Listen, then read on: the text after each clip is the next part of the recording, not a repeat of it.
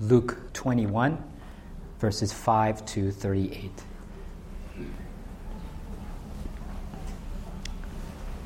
And while some were speaking of the temple, how it was adorned with noble stones and offerings, he said, Ask for these things that you see, the days will not be left here one stone upon another that will not be thrown down.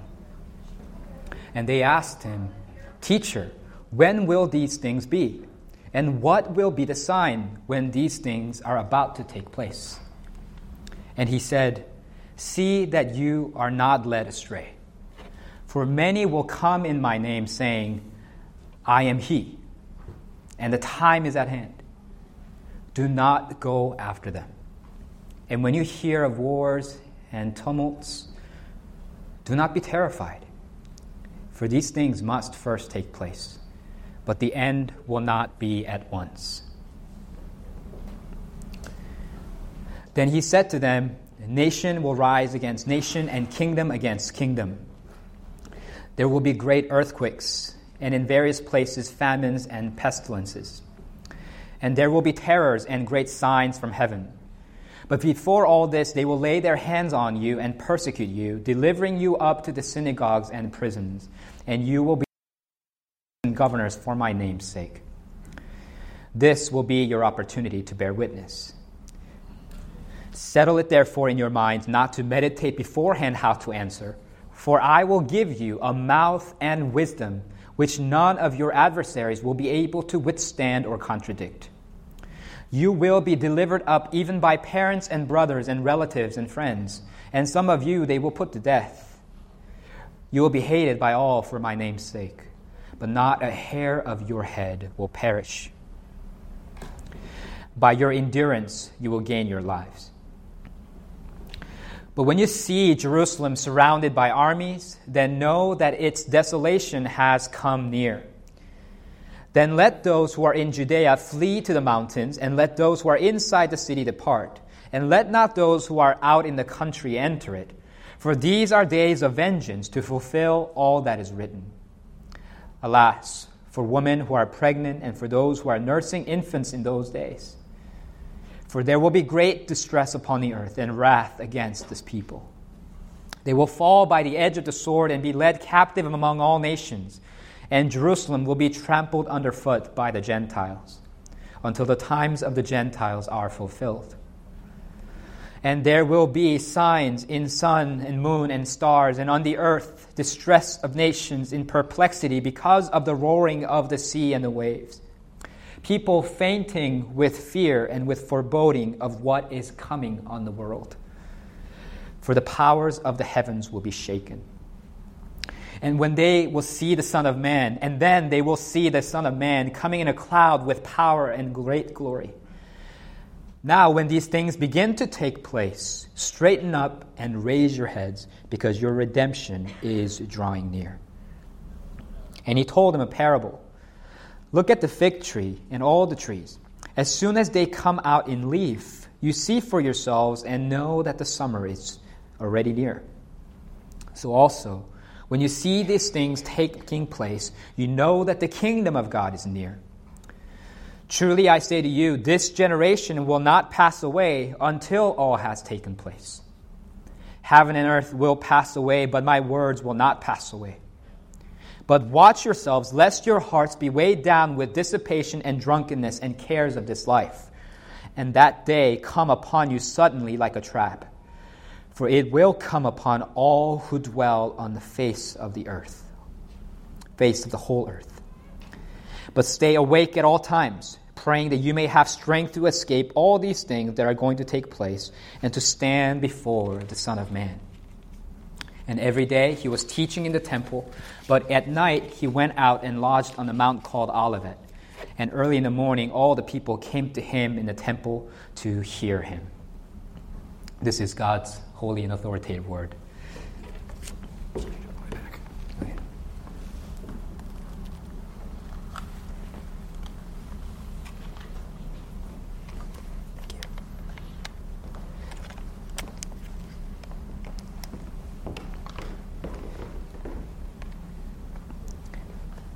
Hopefully it won't cut in and out anymore. Um, Jesus has been, up to this point, teaching every day uh, in the temple, uh, and uh, ever since he entered Jerusalem uh, at the, in chapter 19. And some of the people that were with him were beginning to marvel uh, at uh, the temple, how beautiful it is, how magnificent it is. It says, verse 5 they were speaking of the temple, how it was adorned with noble stones and offerings. And, and that spurs Jesus then to talk about how the temple will soon be destroyed and how that is connected to the coming of the end times. Uh, and so Jesus then goes on to teach more generally about the ultimate end times that is coming as well. And his main point here for us to learn is that we should bear enduring witness to Christ, watchfully waiting for his return and our redemption. And, and usually I have two or three points, but because of the this, not all the points are very long, so uh, bear with me. I'll talk about the destruction of the temple, the persecution of believers, fall of Jerusalem, disruptions in heaven and earth. These are all things that will precede the return of Christ, and so the exhortation to us, it finally, is to be watchful. Um, and the people were uh, and this temple, the Jewish temple that they're marveling at, is not the first Jewish temple. The first, the original temple that Solomon built was destroyed by Nebuchadnezzar's Babylonian army in 586 BC. We see that in 2 Kings 25 and Jeremiah 52. Uh, a second temple built, was built to replace that. Uh, it, it, was built by the returning Jewish exiles from the Babylonian exile in 516 BC. It was led by Ezra uh, and Nehemiah and Zerubbabel. Uh, but it says in Ezra chapter 3, verse 12, that many of the priests and Levites and heads of fathers' houses, old men who had seen the first house, wept with a loud voice when they saw the foundation of this house being laid. Because compared to the first temple, the second temple was so shoddy and insignificant. They wept at the sight of it being erected. But when Herod the first became the Roman king of Judea, ruling at the behest of the Roman emperor over the Jewish people in Judea in the first century BC, he engaged in a lot of building projects to kind of showcase his greatness. And one of those projects was a, was a complete refurbishment of the second temple. He overhauled it from top to bottom, building new foundation walls and enlarging the temple area by about 200,000 square yards, about twice the size of the original second temple size of 30 football fields. Now, uh, to, to about 200,000 square yards. And this construction took over 80 years and it was still ongoing, but still a lot of it was done by the time Jesus was ministering. It was undoubtedly an impressive structure, and so people are marveling at how it was adorned with noble stones, good quality stones, and offerings, which is a reference to ornaments of the temple dedicated to God, including like the gold plated gates and such. Uh, and, uh, and the first century Roman historian Tacitus described this temple as immensely opulent.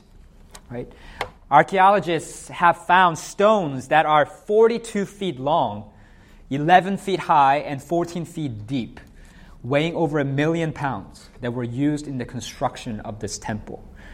These massive stones, if the temple were still, if the second temple were still in, in, intact, uh, if it were still there, it would be more massive, these stones that were used, than any other ancient temple that existed. Now, the ornaments were similarly extravagant. First, Jewish, uh, first century Jewish historian Josephus writes that the gate opening into the temple was completely overlaid with gold, as was the whole wall around it. It had above it golden vines from which hung grape clusters as tall as a man and it had golden doors, 55 cubits high and 16 broad. Before these hung a veil of equal length of Babylonian tapestry with embroidery of blue and fine linen, of scarlet also, and of purple, wrought with marvelous skill. Had columns that rose 40 feet high. They were, and they were so thick that Josephus reports that it took three grown men to try to stretch out their arms in order to get around it. So imagine columns like this giant sequoias of the redwood forests. If the temple stood, still stood today, we would, would be, we'd be in awe of it. We'd take pictures of it. But Jesus is not impressed. He says in verse 6 As for these things that you see, The days will come when there will not be left here one stone upon another that will not be thrown down. This is because, as Jesus said to these people in Luke 19:46, they had turned a house of prayer into a den of robbers, a hideout for people who do evil things outside of the temple in their own lives and then come to find refuge. Instead of a place to seek God, it had been reduced to a den of robbers. So Jesus, because they rejected the messianic king that God sent, Jesus pronounced that the temple will be destroyed And so he tells them here, and as people, I think we tend to value these kinds of visible monuments and historical landmarks, and, but Jesus is telling us, reminding us, they don't last forever. Consider the Massachusetts State House, right? designed by the same architect that designed the White House with its gilded 23 karat gold dome. Or consider the famed Faneuil Hall indelibly etched into American history. Many of you are Harvard students. Consider Harvard's Memorial Hall with high arched ceilings, timber roof, decorated with these august portraits of important people and lighted by stained glass windows. Or the Widener's Library, which, according to a college guidebook is colonnaded on its front by immense pillars with elaborate Corinthian capitals, all of which stand at the head of a flight of stairs that would not disgrace the Capitol in Washington. Or consider MIT's Maclaurin Building, which forms a U around the grassy Killian Court, facing the beautiful Charles River, with an impressive colonnade facade and topped by a hundred feet wide great dome modeled after the great Parthenon of Rome. Consider all these things their buildings, their illustrated history, illust- their revered traditions, their unparalleled reputations. And yet, God is not impressed. We think these things will last, but they don't last forever. The people who were with by the external grandeur of the Jewish temple, but Jesus tells them not to be impressed because it will not last. Remember what God said in Isaiah chapter 66, verses 1 to 2 Heaven is my throne, and the earth is my footstool. What is the house that you would build for me? And what is the place of my rest? All these things my hand has made, and so all these things came to be. But this is the one to whom I will look, he who is humble and contrite in spirit and trembles at my word. That's what God ultimately cares about, about us. He doesn't need us to do anything for Him.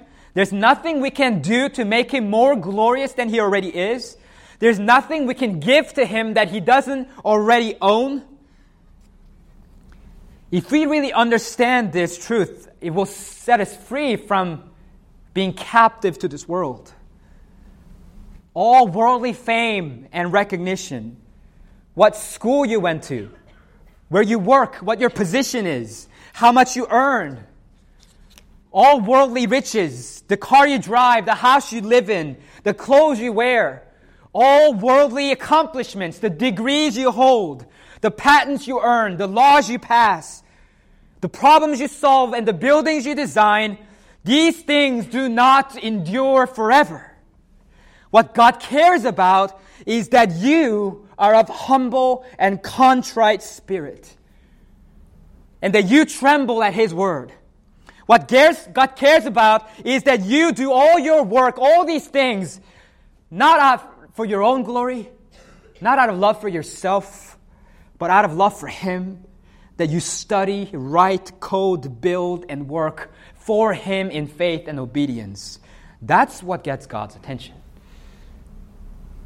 A person who is inwardly humble, submitted to Him, not things that are outwardly grandiose. And the people are so startled by Jesus' prophecy because the temple was the center of their worship. And so they ask him in verse 7 Teacher, when will these things be? And what will be the sign when these things are about to take place? The destruction of the temple would be the end of life as they know it, and it would portend for them the beginning of the end times and the coming of the kingdom of God. And so Jesus answers their question not only by speaking of the signs that lead up to the destruction of the temple and the fall of Jerusalem, but also more generally about the ultimate end, about his second coming.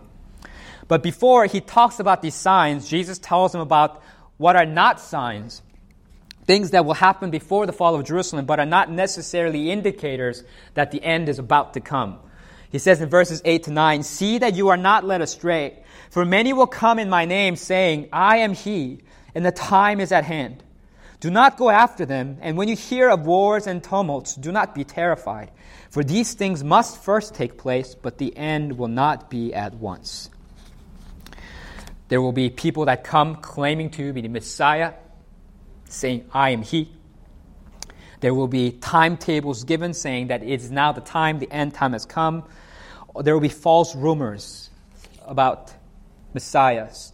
Likewise, there will also be rumors of war and tumults. He says, You will hear of wars and tumults.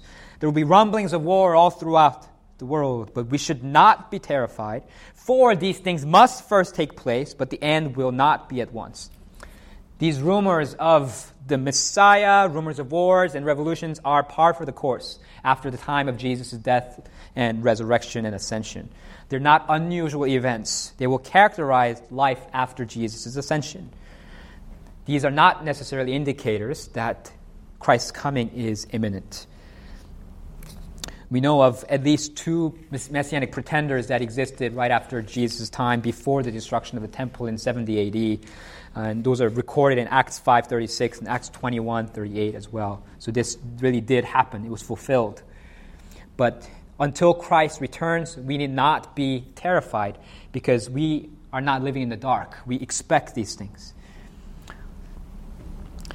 And then Jesus gives us a summary statement in verses 10 to 11 of the signs that will precede the end. Uh, that there will be wars among nations and natural disasters and unusual phenomena in sky and land.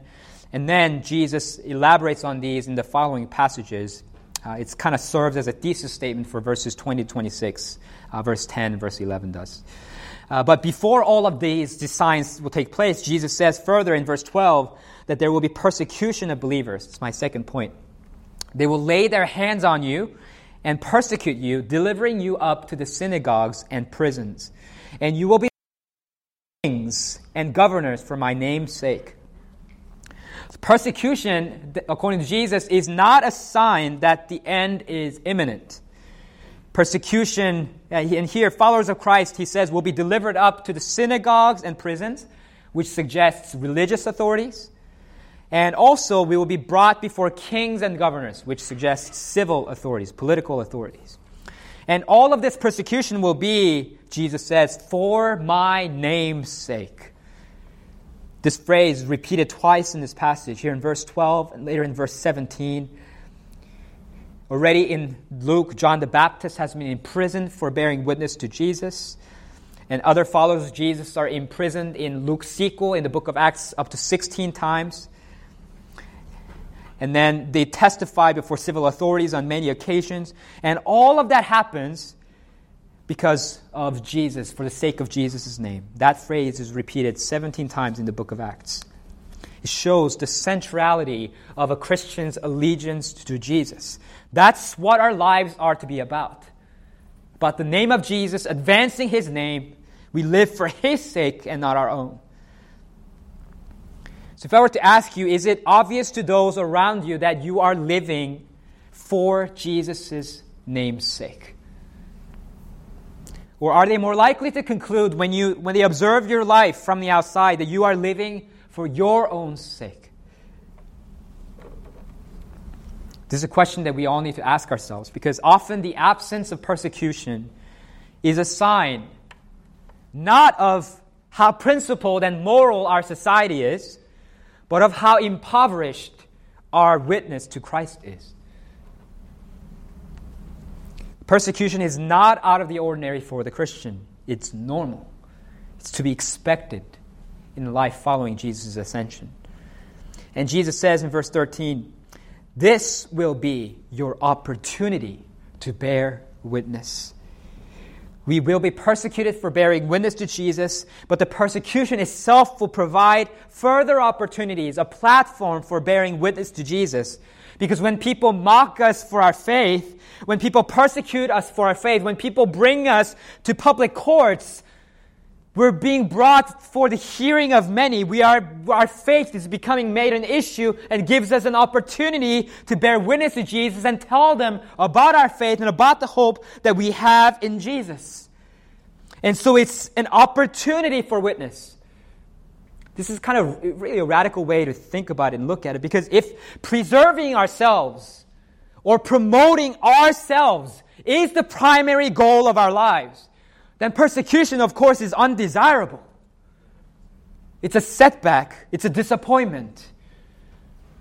But if proclamation of Jesus, if promoting Christ is our ultimate goal in life, then persecution is not a setback or a disappointment, it's an opportunity, a golden chance to bear witness to Jesus and how precious He is to us.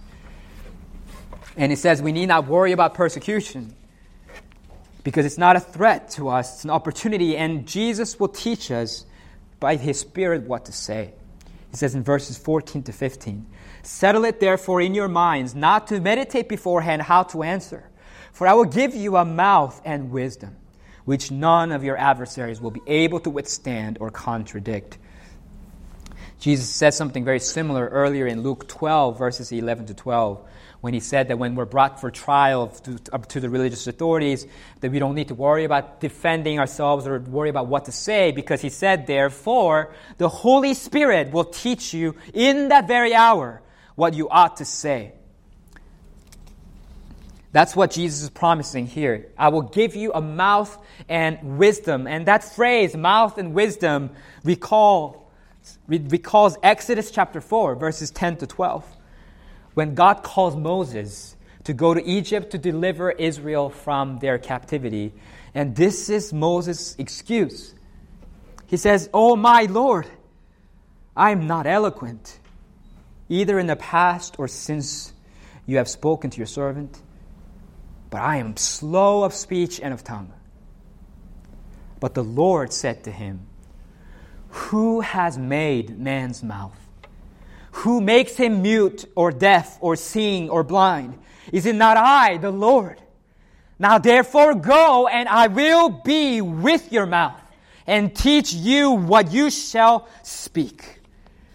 God, who created the human mouth, God, who is the embodiment of all wisdom, will himself help you when you are being interrogated, persecuted for the sake of Jesus' name.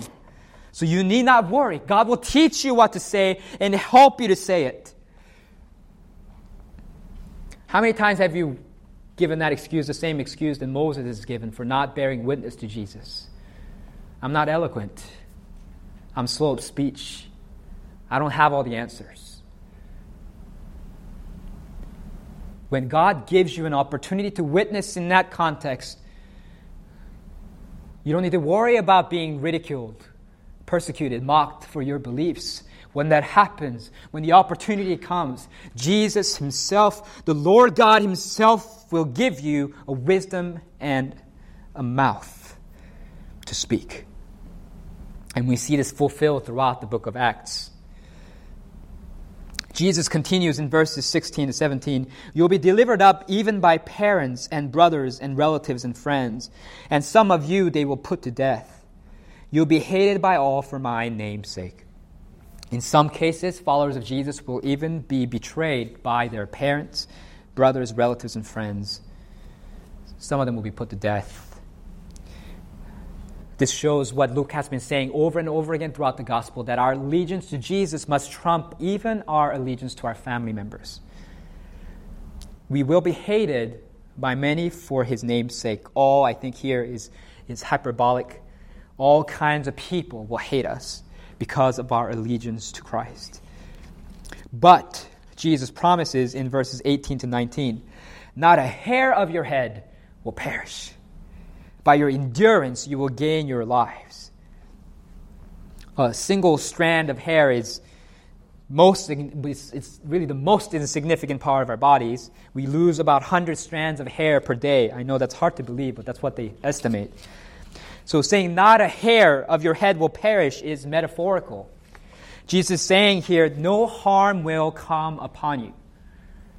Now, if you're paying attention, that should raise a question how can that be possibly the case? Didn't Jesus just say literally, some of you they will put to death? That sounds like a little more than a hair to me, right?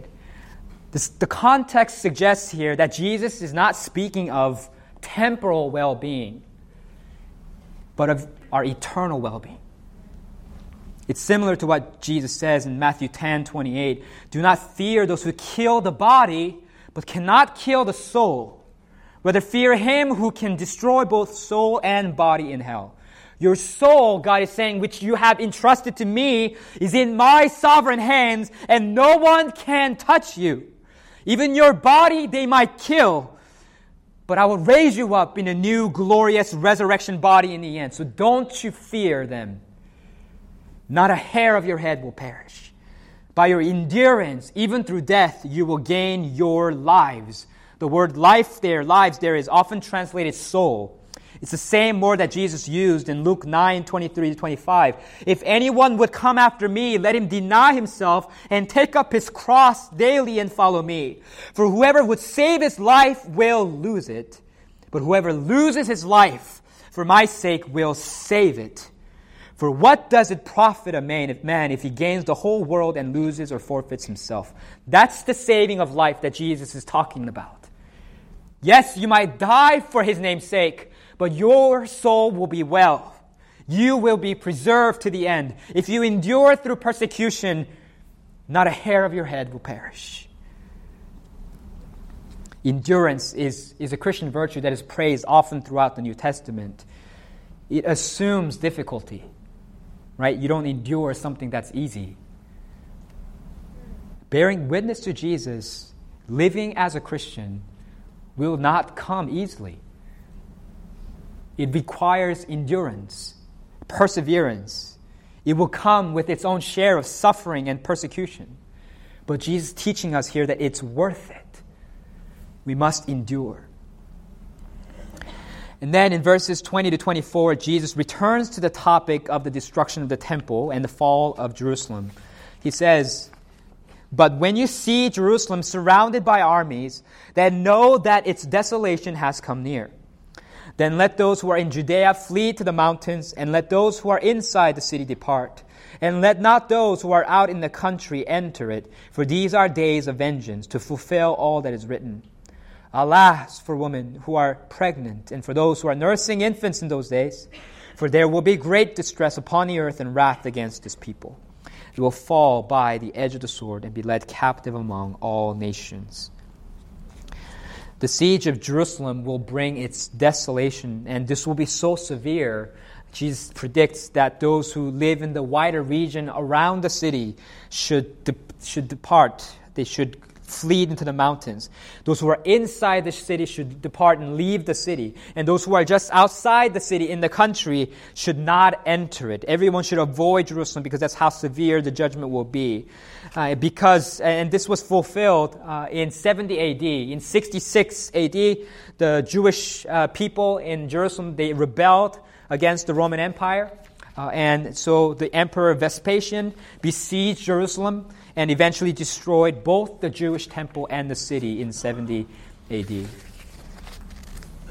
So it will be, Jesus says, Jerusalem will be trampled underfoot by the Gentiles until the times of the Gentiles are fulfilled. This remark in verse 24 uh, shows uh, the Gentile predominance uh, in the age that continues after Jesus' ascension. And that will be the case until the times of the Gentiles are fulfilled. Uh, that's likely related to the idea in Genesis 48, verse 19, where Jacob, also named Israel, uh, play, he places places hands on his grandson Ephraim and he blesses him. And he says this as he's blessing him His seed will become the fullness of the nations, fullness of the Gentiles, which in turn is related to God's promise to Abraham that all nations, all peoples will be blessed. And so salvation is from the Jews because it comes through a Jewish Messiah, Jesus Christ. Many of the Jews, however, rejected the Messiah, and their hearts were hardened, leading to Jerusalem's destruction. But Jesus says, prophesies here that a time is coming when the times of the Gentiles are fulfilled. This remark seems to hold out hope that there will be a future restoration of Israel. There, there will be people, there will be, there will be an influx of Jews that come to faith in Jesus Christ. Paul is likely referring to this as well in Romans chapter 11, verse 25, when he addresses Gentile believers this way Lest you be wise in your own sight, I do not want you to be unaware of this mystery, brothers. A partial hardening has come upon Israel until the fullness of the Gentiles has come in. It's not a full hardening of the Jews. There's a partial hardening so that many of the Jews reject Jesus. Some of them still come to receive Jesus. But a time is coming when that hardening will be lifted, and that will be after the time of the Gentiles are fulfilled. That's the age we're living in now. Uh, when I was a student at seminary, I worked part time at the Center for the Study of Global Christianity. And, uh, and in their publication, uh, called the Atlas of Global Christianity. It chronicles the shifts in the gravitational center of global Christianity starting from 30 AD to present day. Uh, and so the center of gravity for the early church was predictably Jerusalem in 30 AD, and then it gradually shifted north uh, and west so that its gravitational center was Constantinople, what's now Istanbul, in Turkey around 1000 AD. And by 1500 AD, the gravitational center of Christianity has shifted further north into what is now Budapest, Hungary, and Vienna, Austria. And by 1900 AD, it had shifted further west, due in large part to the rise of the US. And the gravitational center was in Madrid, Spain. And since then, the gravitational center of Christianity has been shifting southeast rather than northwest so that it's now in Niger, Africa.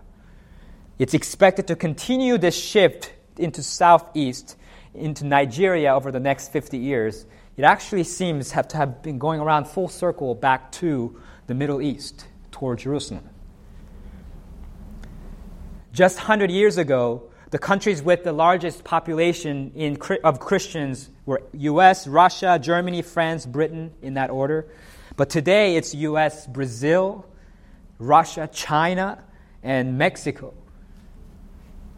In other words, Christianity has flourished in the Middle East, in Eastern Europe, in Western Europe, the United States, in South America, and now in Africa and Asia as well. The times of the Gentiles is being fulfilled. All nations all over the ends of the ends of the earth are coming to faith in Jesus Christ. And now contrast that with Islam. The center of gravity for Islam is now in the Middle East. It has always been in the Middle East. Hinduism's center of gravity, Buddhism's center of gravity have both always been in Asia, now and at its inception. The gospel of Jesus Christ, however, is for all nations. He has always been, has always had an outward orientation. It was God's intention that through Israel, through the coming of the Jewish Messiah, Jesus Christ, that salvation would come to all peoples. And this is why we as a church is part of the great mission of God to evangelize the nations. That's why we pray for the nations and the people groups. Because God intends for His good news to be heard among all the nations. We're still living in fulfillment of this prophecy of what Jesus said in Acts 1 8. But you will receive power when the Holy Spirit comes upon you, and you'll be in Jerusalem and in all Judea and Samaria and to the end of the earth. That's why we should bear enduring witness to Christ, watchfully waiting for his return and our redemption. So, having answered the question about the destruction of the temple and the fall of Jerusalem, and about the signs that precede those events, Jesus now turns his attention in verse 25 to the signs of the ultimate end. And this is because, as I said before, the, the destruction of Jerusalem and, and, the, and the destruction of the temple is connected to the J- Jewish perception of the end times. It signals the preview of the end. That means the end is imminent. Not in the sense that, you know, it's going to be next week or next year, but in the sense that the hourglass has been turned over, the clock is ticking. It's impending. The, the end and Christ's return is impending in the same way that yours and my death is impending. Not that we're going to die next week, we might, we don't know that, but that it's looming, coming inevitably. Time is ticking, our days are numbered. The finish line is visible, the end is in sight, and the destruction of the temple and the fall of Jerusalem has marked that. And this final end will be preceded by the following signs in verses 25 to 26. And there will be signs in sun and moon and stars, and on the earth distress of nations in perplexity because of the roaring of the sea and the waves. People fainting with fear and with foreboding of what is coming on the world, for the powers of the heavens will be shaken. The nations that were reigning over the Jews and over, over, these, uh, over the world will now experience distress because of the roaring of the sea and the waves. This is probably connected to the great earthquakes that were mentioned earlier in verse 11.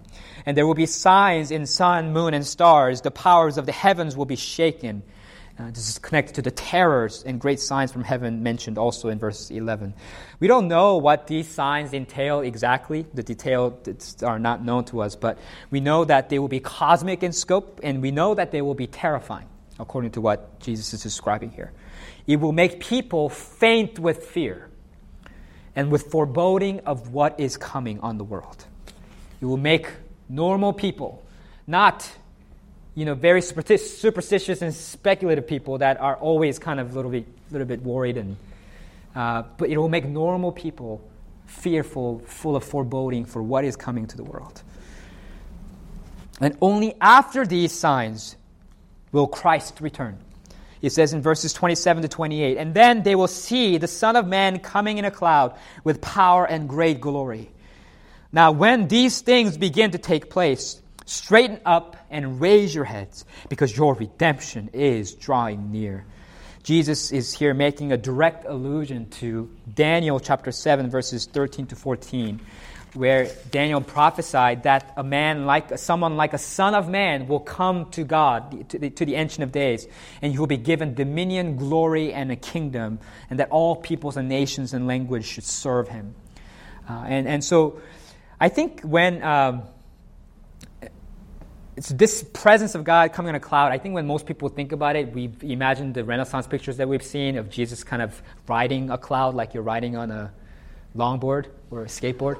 You know, it's like a, but that's not what Luke is talking about here. It says it's that it came, he comes in a cloud, right? Uh, he's, this, this is the same language that was used in Luke 9, 34, 35, when a cloud came and overshadowed Jesus and his disciples, and a voice came out of the cloud saying, This is my son, my chosen one, listen to him. So the cloud is not just a vehicle for Jesus, it's actually a representation of God's presence, of Jesus' divine presence. Just like the pillar of cloud that represents Jesus at the Exodus, in Exodus 13, a cloud here signifies the presence of God, the revelation of deity. So Jesus then is saying this. Right now, he is veiled in his glory. He's the Son of Man, the Messianic King. But at his second coming, he will come in his full divine glory and power as the Son of God. And he will nations. So when these things, the signs that Jesus has spoken of, begin to take place, he instructs us and his disciples straighten up, raise your head, because your redemption is drawing near. While the nations and the kingdoms are cowering with fear and foreboding about what is coming on the world, we are to straighten up and raise our heads confidently because we know exactly what is coming in the end. We are not a people who fear the end times. We do not fear doomsday. We are people who watchfully wait for the end because our redemption is drawing near. This is referring not to our redemption from sin, which Jesus accomplished through his life, death, and resurrection, but to our redemption from our sinful, broken world and the redemption of our bodies. Paul speaks of this in Romans 8. For the creation waits with eager longing for the revealing of the sons of God. For the creation was subjected to futility, not willingly, but because of him who subjected it, in hope that the creation itself will be set free from its bondage to corruption and obtain the freedom of the glory of the children of God. For we know that the whole creation has been groaning together in the pains of childbirth until now. And not only the creation, but we ourselves, who have the first fruits of the Spirit, groan inwardly as we wait eagerly for adoption as sons, the redemption of our bodies. That's what all creation longs for because our creation is fallen. The brokenness that we see in the created order is a result of the fall. It's been subjected to futility and will be redeemed, just like our sinful flesh is a result of the fall and that too will be redeemed. Our bodies will be redeemed. And so we are to be confident and wait expectantly for Jesus' return. And that brings me to my final point, which is the main exhortation of this passage be watchful. Jesus first tells a parable in verses 29 to 31. Look at the fig tree and all the trees. As soon as they come out in leaf, you see for yourselves and know that the summer is already near. So also, when you see these things take place, you know that the kingdom of God is near. Uh, fig trees were very common trees in Palestine, and they are completely bare in the winter. Uh, so in the spring, when the leaves begin to, to shoot out, leaves begin to shoot out, it's, the change is quite dramatic uh, and obvious. Uh, and so that's the imagery that Jesus is using, just like the shooting uh, buds in the leaves uh, in, the, in the spring signal Jesus tells us that we can discern the nearness of the kingdom of God by observing the signs that he has just told us about. But look at what Jesus says so emphatically in verses 32 to 33. Truly I say to you, this generation will not pass away until all has taken place. Heaven and earth will pass away, but my words will not pass away. Three times Jesus uses the word pass away here to emphasize the certainty of his teaching. This generation will not pass away until these things have taken place. Heaven and earth will pass away, but my words will not pass away. Even the thing that seems so certain to us, like heaven and earth, will pass away. seems so permanent to us. But my words, Jesus' words, are more permanent than that, more enduring than that. Uh, I don't think Jesus means here that he will return in the lifetime of his hearers. If that's what he means, he didn't keep his promise. Rather, I think he's referring to the these things that, that he mentions in the preceding verse, in verse 31, in the lesson of the fig tree. And the phrase these things is repeated four times in verses 5 to 9, and it refers there consistently to the destruction of the temple and the fall of Jerusalem. So Jesus is here referring to the signs that mark the beginning of the end and not to the end itself. That's why he still says the kingdom is near when these signs come, not that the kingdom is fully here. Now, verse 28 when these things begin to take place, begin to take place, straighten up and raise your heads because your redemption is drawing near. These things will begin to take place. They will be fulfilled in the lifetime of Jesus' hearers, and that's exactly what happened in 70 AD. And because that was fulfilled, the return of Christ and the redemption of our bodies also will certainly happen. In fact, it's more certain than the seeming permanence of the heavens and the earth. So Jesus is teaching us here to, to, make, to make sure we understand, are aware, and expecting the, the return of Christ and living in light of that reality. And that prepares his exhortation in verses 34 to 35. But watch yourselves, lest your hearts be weighed down with dissipation and drunkenness and cares of this life, and that day come upon you suddenly like a trap. For it will come upon all who dwell on the face of the whole earth. But stay awake at all times, praying that you may have strength to escape all these things that are going to take place and to stand before the Son of Man. Jesus brings our attention here not to, you know, millennialism, Zionism, Armageddon, rebuilding the third temple. He doesn't give us these details. He's not concerned with them. What he's concerned about here is that these signs, that not so that they would make us, you know, always devoting ourselves to pouring ourselves over the newspapers and staring out at observatories in order to accurately prognosticate the end. That's not his goal. His goal in telling us about these signs is that we live watchfully and faithfully. That we bear enduring witness to Jesus, watchfully waiting for his return and for our redemption. So the word dissipation refers to kind of a drunken headache, a hangover the result of the, the intoxication that he speaks of here, drunkenness. Jesus warns us not to let our hearts be weighed down with dissipation and drunkenness and cares of this life. Too many people in this world live with a spiritual hangover because they are drunk with the cares of this life, with worldly concerns. Such a, an appropriate image because a drunk person is unprepared and unaware and oblivious, incapable.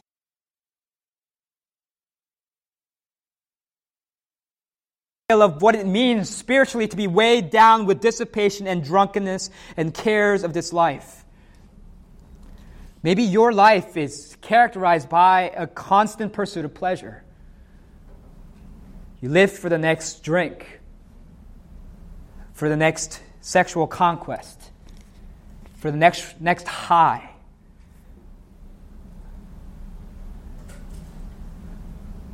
And it doesn't have to be these vices. Your life could also be characterized more by the ordinary cares of this life.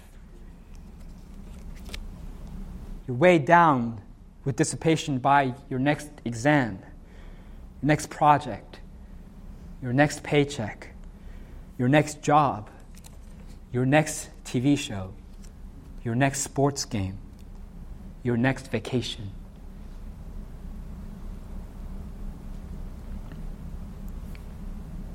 The ordinary cares of this life can so weigh us down with dissipation, intoxicate us. These things are dangerous because they are intoxicating.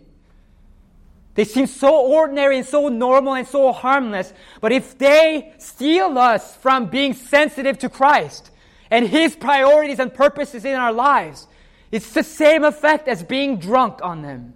They're intoxicating. But what's the point? I want to ask you, dear brothers and sisters in the church, what's the point of enduring all the suffering in this life? Fighting all the battles against sin, coming faithfully, ministering to each other, speaking the truth and loving each other. What's the point of doing all this and enduring this life if we're not waiting for our bridegroom? We're not prostitutes used and discarded. Our bridegroom is coming. He's preparing us right now for that glorious day of His return. We are not orphans without a father. We are not citizens without a king. Our king is coming back. That's why we work.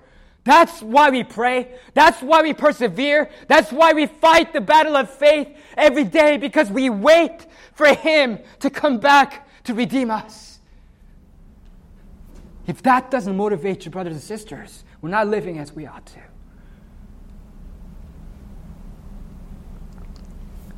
It's going to be difficult because we live in a world full of distractions and cares.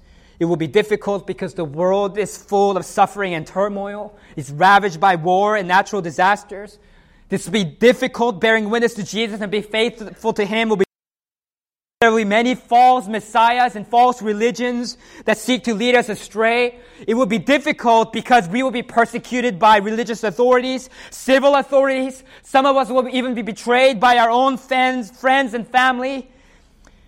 We could never endure these things for the sake of anyone else in the world or for the sake of anyone else in human history, but we can do it for Jesus' sake because he was the man of sorrows who suffered and died in our place on the cross. Because he was the true Messiah that came and laid down his life to save us and make us born again. Because Jesus was persecuted by the religious authorities and the civil authorities for our sake. Because he was mocked by his friends and family because he died and was raised from the dead so that we might enjoy eternal resurrection life. And so, what we would never do for anyone else, we do for his name's sake.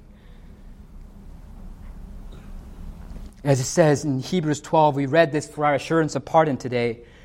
Therefore, since we are surrounded by so great a cloud of witnesses, let us also lay aside every weight and sin which clings so closely, and let us run with endurance the race that is set before us, looking to Jesus, the founder and perfecter of our faith, who for the joy that was set before him endured the cross, despising the shame, and is seated at the right hand of the throne of God. We can endure because Jesus endured for us. Because for the joy set before him of our redemption, Jesus endured the cross for us. So let us now, for his sake, bear enduring witness to Jesus and be watchful and expectant for his return.